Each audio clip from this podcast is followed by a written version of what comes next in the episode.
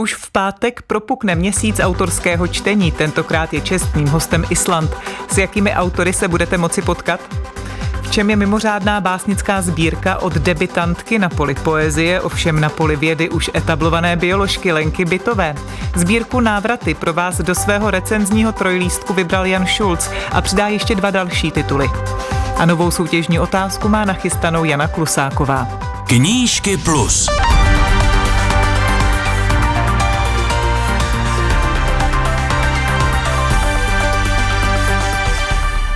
Dobrý den a inspirativní poslech vám přeje Karolína Koubová.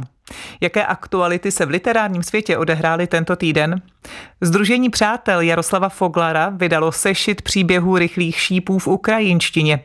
Dvoutisícový náklad teď spolek distribuje do uprchlických center. Sešit obsahuje 17 komiksových příběhů rychlých šípů od dvojice Foglar Fischer, 12 stran příběhů rychlé veverky od brněnského malíře Pavla Čecha a další drobnosti, jako je třeba návod, jak lovit 13 bobříků.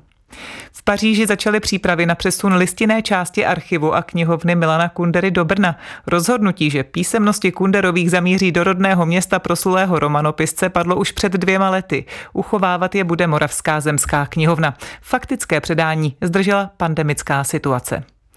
A ve věku 89 let zemřel novinář a překladatel Zdeněk Velíšek.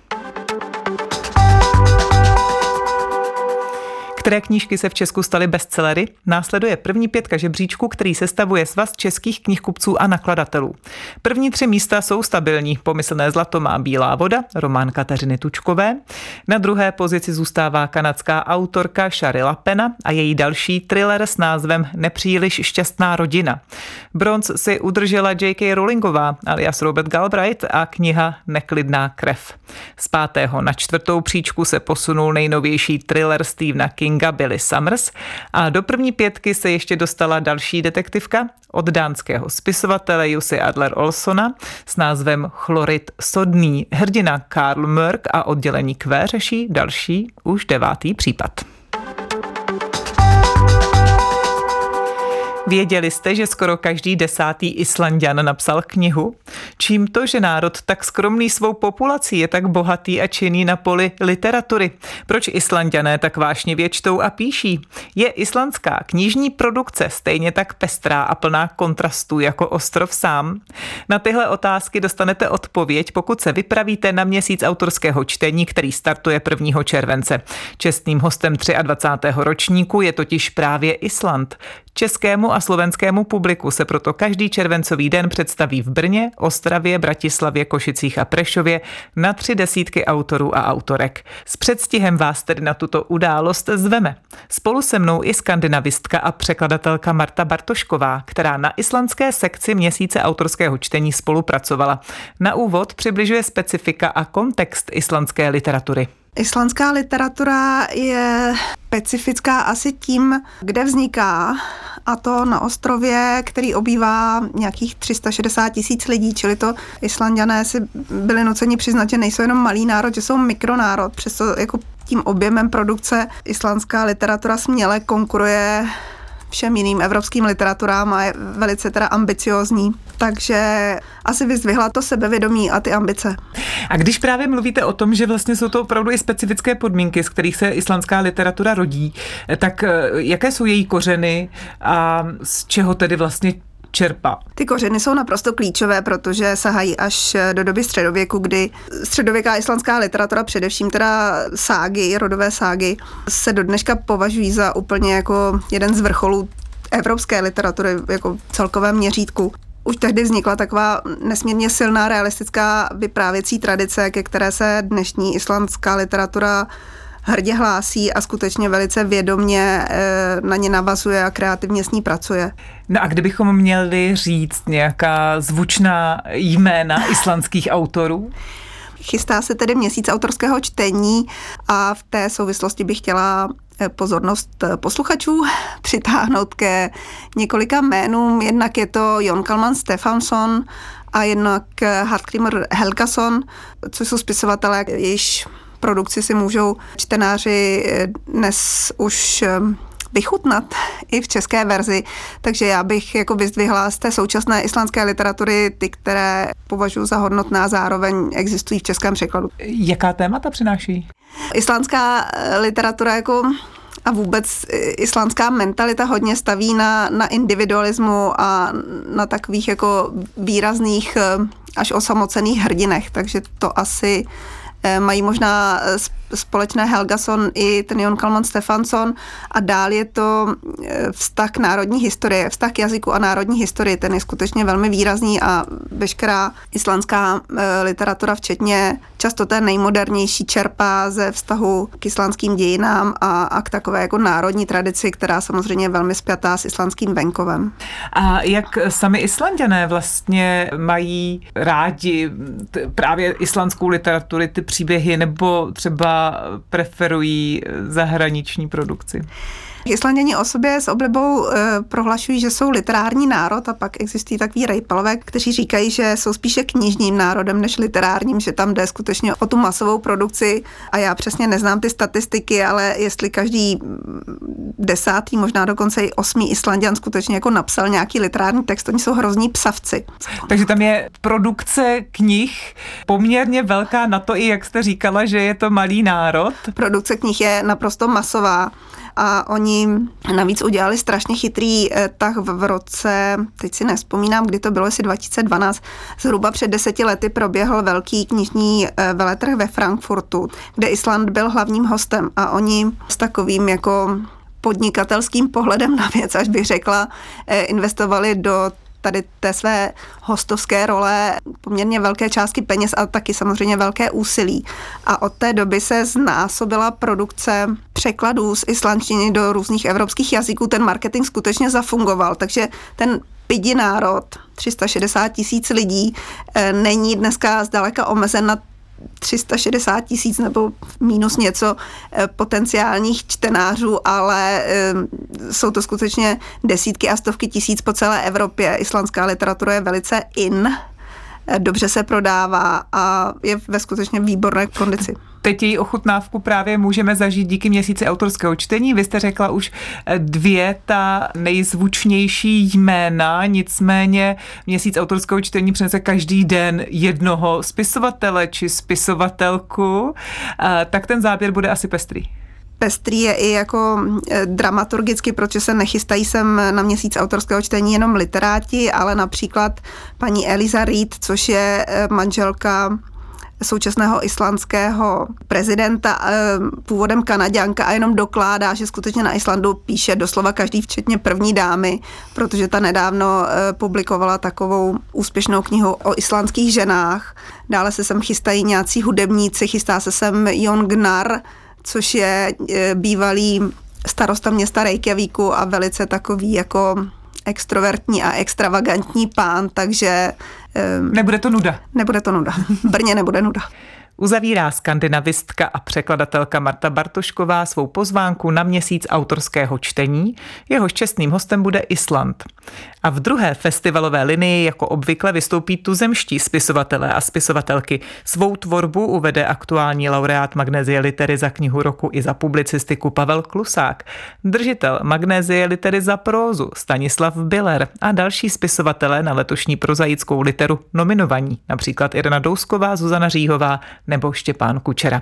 Dále se můžete těšit na Kateřinu Tučkovou, autorku bestselleru Bílá voda, nebo potulného písničkáře a islandského fanatika Jana Buriana. Nenechte si tato setkání ujít. Měsíc autorského čtení začíná příští pátek. Posloucháte Knížky Plus, magazín novinek pro čtenáře. V sobotu po 16. hodině na Plusu. A v našem pořadu následuje pravidelné recenzní okénko. Dnes je jeho hostem nakladatelský redaktor a editor Jan Schulz. Jako první pro vás vybral titul Poezie starého písničkáře. Autorem je Michal Janík, známý jako polovička folkového dua Paleček Janík. Tak hele lidi, nechte chvíli zmatku na oplátku, ne, pro vaše dobro zpívat vám nebudu. Radši ať Jan Šulc popovídá, jaká je poezie starého písničkáře, kterou vydalo nakladatelství Galén. Luboš Houdek jako nakladatel píše v té anotaci, že si vlastně Michal Janík tu knížku dal sám sobě jako dárek 77 nám. A já si myslím, že to tak je, je to taková knížka pro potěšení, jsou tam někde i závažnější třeba momenty, ale je to v podstatě hravá poezie, taková radostná, místy nonsensová, velice pěkně rýmovaná, protože on je zkušený textař a i autor některých slavných hitů, třeba Pavla Bobka nebo, nebo podobně. Takže on umí psát velmi dobře a rýmovat. Dokonce v jakýmsi motu píše, že to je knížka na hory, k vodě, kterou je možno číst i na záchodě. Jo? A, já, a já si myslím, že to je tak je, že to je prostě skutečně knížka pro potěšení. Rozhodně to není nějaká závažná No, není to máj máchův, jo? je to prostě taková radostná, rýmovaná poezie. A funguje i bez hudby. Určitě. On to nepsal jako texty. No. Hmm. Tohle to vysloveně psal jako básně, jako říkanky, mnohdy jako říkanky a nemá to, myslím, ambici být to písňovým textem. Je to prostě vysloveně psaný jako poezie. Jak jste říkali, je to takové pro radost, to se dnes hodí i do té dnešní doby. Vlastně. Já si myslím určitě. Mě to prostě strašně potěšilo právě tím, že to se odráží od té tíhy, té doby do nějaké radosti. Občas tam proniknou nějaký motivy venkovský, eh, jako nějaká chalupa, jo, nebo reflexe toho, jak člověk stárne a podobně. Myslím si, že tam ten Michal Janík vlastně zůstává tím, kým je vlastně i v, tý, v tom písničkářství s tím palečkem, že to je tam podobný. No on sám, jak jsem si také přečetla v anotaci, říká, básničky jsou dobrý recept na dobrou náladu, takže co k tomu asi víc no, dodat. přesně, přesně, přesně. takže to přesně. už necháme naše no. posluchače, eh, aby si prolistovali tuhle knížku a zlepšili si ji třeba náladu. A ještě ale zůstaneme u nakladatelství Galén i básní, i debitů. Vybrala jste pro nás ještě návraty od Lenky Bytové.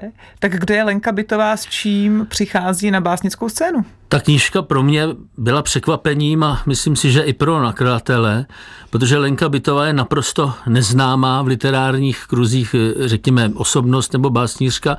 Žena vědkyně, která se zabývá slovně přírodními vědami.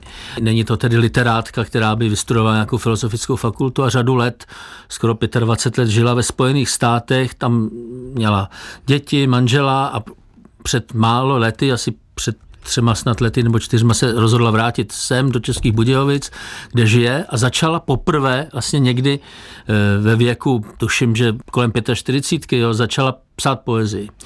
Což vůbec předtím neznala, aspoň podle jejího svědectví vlastně nečetla nějak poezii soustavně, což by předpokládalo, že to bude takové nějaké řekněme, naivní psaní nebo, nebo něčeho takového bychom předpokládali. A ona je to najednou úplně vyzrála, hotová autorka, jo, což se myslím je úplně neobvyklý. Čili aby někdo debitoval, talent, aby někdo debitoval v takovémhle, řekněme, už vyzrálým věku knížkou, která je opravdu výborná, skvělá, která skutečně funguje jako dobrá eh, taková poezie té všednosti. Jo. To znamená to, co třeba psali tady skupina 42 Jiří Kolář. To je možná i vlastní té americké zkušenosti, to znamená nějaké zachycení detailů, zachycení všednodennosti každodenního života situací. Neodehrávají se tam žádné tragédie, neodehrává se tam nic, řekněme, osudového, ale přesto jsou tam ty každodenní dramata toho každodenního života, včetně takových postřehů třeba z nakupování v supermarketu nebo z procházky do přírody v okolí Českých Budějovic a ono to sedí. Eh, Lenka Bytová je vědkyně, čili je nějaký třeba ten exaktní přístup vědce patrný i na těch verších, nebo je tam nějaká taková dynamika? Já si myslím, že určitým způsobem ano, protože si myslím, že tam je určitá racionalita. To znamená, že když lidi nejsou vědci, tak třeba mnohdy tam převáží taková nějaká citovost, nějaká, nějaká řekněme, sentimentalita, nějaký... Možná patos? Nebo až patos, jo, a zatímco tam ona to udržuje všechno v takový ty věcný rovině, tak jako když něco zkoumá, něco popisuje, tak vlastně tak pracuje i s tím veršem. To neznamená ale, že tam nejsou city, jo, a tak. Oni tam jsou, ale má to určitou, jako bych řekl, takovou důstojnost, takovou nějakou úroveň, jako tím ráciem kontrolovanou. Jednak si myslím, že to není v české poezii tak běžný. A navíc si myslím, že je to velice sympatický. Úkaz na poli české poezie podle Jana Šulce rozhodně Lenka Bytová a její návraty. Tuto básnickou sbírku vydalo nakladatelství Galén. No a my se dostáváme tedy eh, k titulu o protagonistovi nebo protagonistech eh, velice známých. A to je titul Terezy Brdečkové o Janě a Zdenkách kolem Jana Vericha. Vydalo Limonádový Joe. No a je to 300 stran o třech generacích žen Jana Vericha, manželky Zdeny, dcery Jany a vnučky Zdeny, tak jaké to je čtení? Je to knížka, která říká velmi mnoho o celé vlastně jedné epoše české kultury. Tam se hovoří o třech ženách. Je to, eh, myslím, to hlavní, co tam budou čtenáři hledat. To znamená, jak může žena, která je schopná, inteligentní, eh, která je osobnost, vlastně žít vedle takhle významné kulturní osobnosti. Já si myslím, že to byl jeden z hlavních důvodů, proč Tereza tu knížku psala, protože sama vyrůstala jako dcera takové osobnosti, jako Jiřího Brdečky, který byl taky blízkým přítelem Verichovým, to je tam taky vidět ale Tereze nešlo o Vericha, nešlo i o Vodečku, ale skutečně o ty ženy a o to, jak žít. Ale hlavní postavou tady není Zdena, to znamená ta manželka eh, Jana Vericha, která tam samozřejmě vystupuje v mnoha, mnoha desítkách dopisů a která je důležitou tou osobností, ale hlavně Jana, jako dcera Verichova, která si myslím, že měla obrovské dary, obrovský talent, ale život taky těžký. Já si myslím, že je to velké téma, jak žít jako syn nebo dcera, to je vlastně jedno, významné osobnosti nebo někoho významného. To si myslím, že je jako velké téma zvlášť myslím pro nás, jako pro Čechy, pro český národ, protože my jsme to, to drama nebo to téma tohle pro, prožili jako národ na osobnosti Tomáše Masaryka a Jana Masaryka. Že jo? Tam je to prostě jasný. A to samé si myslím, že se odehrává do určité míry eh, taky eh, tady vlastně, kdy Jana Verchová je obdařena mnoha talenty, ale ten její život je nějakým způsobem stále formován ně, něčím vnějším, protože ona je hlavně dcera Jana Vericha. Dcera Jana Vericha. To bychom měli asi přiblížit eh, z čeho Tereza Brdečková vlastně při tomto svědectví vycházela, protože, jak už jste říkal, i její otec Jiří Brdečka se znal s Janem Verichem, chodil za ním, ty rodiny byly do značné míry propojené, takže i Tereza Brdečková se znala s vnučkou Fančou a jaké byly tedy ty zdroje, eh, z kterých čerpala? Určitě ten impuls vydalo setkání Fanči s Terezou, tam byl ten impuls ke vzniku té Vnučky knihy. Zdeny zvané Fanči? Vnučky Jana Vericha zvané Fanča, ale s jménem Zdena která eh, si myslím, že k tomu dala vlastně podnět to jejich setkání. Ona samozřejmě poskytla spoustu rodinných materiálů, korespondence, kterou nikdo nikdy neviděl, eh, deníky Jana Vericha, osobník. To jsou, to jsou velice, velice vzácné věci, které dodnes vlastně nebyly k dispozici badatelům, takže Tereza měla obrovskou možnost skutečně nahlédnout do toho, vztahu eh, mezi Janem Verichem, Janou, Janem Verichem a Fančou, mezi babičkou a Fančou, čili, čili to, to, to mělo nesmírný eh, význam. To, to byla jedna, bych řekl, vrstva věcí, které byly do té doby neznámé. Mm. Vedle toho měla ale od eh, Fanči i velmi kvalitní fotografie, velice kvalitně reprodukovaných a to je taky průvodce vlastně od 30. let vlastně až do současnosti. Tolik tři typy na zajímavé počtení dnes od nakladatelského redaktora a editora Jana Šulce, který spolupracoval i na posledně zmiňované knize Terezy Brdečkové o Janě a Zdenkách kolem Jana Vericha z nakladatelství Limonádový Joe. A jistě už napjatě čekáte, jestli se vaše jméno neocitne mezi těmi šťastnými, kterým Jana Klusáková pošle knižní výhry. Předpoklad je jeden, ale zásadní, že jste správně odpověděli na soutěžní otázku. Jak zněla? Před dvěma týdny nás k soutěžní otázce inspirovala nová knížka Dory Kaprálové, české spisovatelky, která žije v Německu. Utrpení a jiné žánry s ilustracemi Jakuba Janovského. Vydalo druhé město. Citovali jsme z povídky Apokalypsa. Začalo to pozvolna, plíživě, možná už v té nekonečné frontě na školní chodbě. Stáli jsme tam, třetíáci ze základní školy, abychom se podepsali do smutečních archů. Umřel Andropov. Školní šatny připomínaly klece v zoologické a jména sovětských generálních tajemníků Brežněv, Andropov a Černěnko zněla jako černokněžnická zaklínadla. A vy jste měli napsat, kdo byl ten další po Černěnkovi. Děkujeme za všechny vaše odpovědi. Marek Topič napsal, situaci, kdy byla naše školní třída nahnána k podpisu kondolenční listiny, jsem také zažil. Tehdy šlo o umrtí Černěnka. Vás ale zajímá jeho nástupce, Michail Sergejevič Gorbačov. O to Hrudička doplňuje. S jeho nástupem začala řada pozitivních změn. Sovětské impérium se otvíralo demokratickému světu. Tento proces charakterizovaly pojmy perestrojka, přestavba společnosti a glasnost, otevřenost, svoboda projevu. Gorbačov byl první nejvyšší představitel Sovětského svazu, s jehož nástupem se komunistická stalinská diktatura začala postupnými kroky vydávat na cestu demokracie a svobody, což do té doby bylo nemyslitelné. Jeho vzhled, způsob vystupování i jednání, při kterých ho doprovázela neméně sympatická manželka Rajsa, dokládali, že systém vládnutí a prezentace nejvyššího představitele země se nepochybně ubírá stejnou cestou, jaká je obvyklá a přirozená v demokratickém a svobodném světě. O to smutnější je fakt, že současné Rusko je opět totalitní nedemokratickou zemí vedenou novodobým diktátorem Putinem. Dále jste psali, v době nástupu do funkce v roce 19 1985 mu bylo 54 let. V tehdejším Sovětském svazu prosadil zásadní politické i hospodářské změny, nejprve u nich doma a pak to umožnil i v podřízených zemích. Zatímco u nás na něho vzpomínáme spíše v dobrém, v Rusku tomu tak není. I když se nikdy cíleně nehnal za kariérou, patří k nejvýznamnějším osobnostem 20.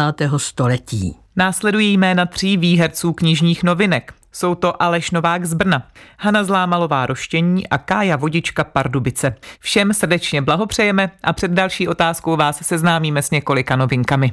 Zajímá vás, kdo byli pacienti Zigmunda Freuda?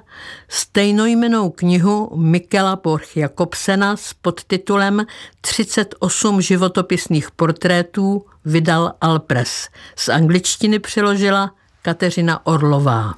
Autor v úvodu píše, pokusil jsem se rekonstruovat občas komické, nejčastěji tragické, ale vždy fascinující příběhy pacientů, kteří byli dlouho neznámí a bezejmení.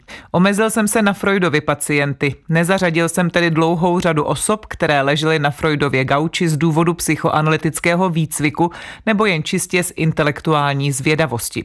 Čtenář na konci knihy najde prameny, z nichž jsem vycházel. Pozor, soutěž.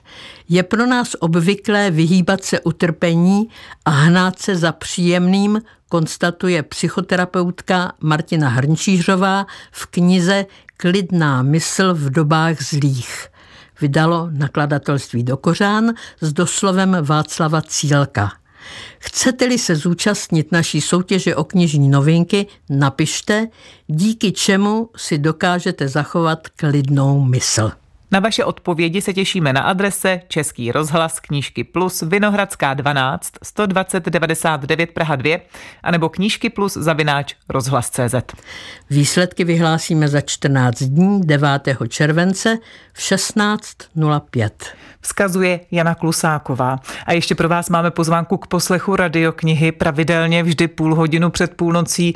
Nyní uslyšíte titul, o němž jsme vás také informovali v recenzní části v našem pořadu, a to titul Život na míru polského reportéra Marka Rabie, který tentokrát zamířil do oděvně textilní republiky Bangladeš, aby zjistil, za jakou cenu a v jakých podmínkách tam vyrábí oblečení, vrhané na západní trhy, mnohdy s až extrémní marží.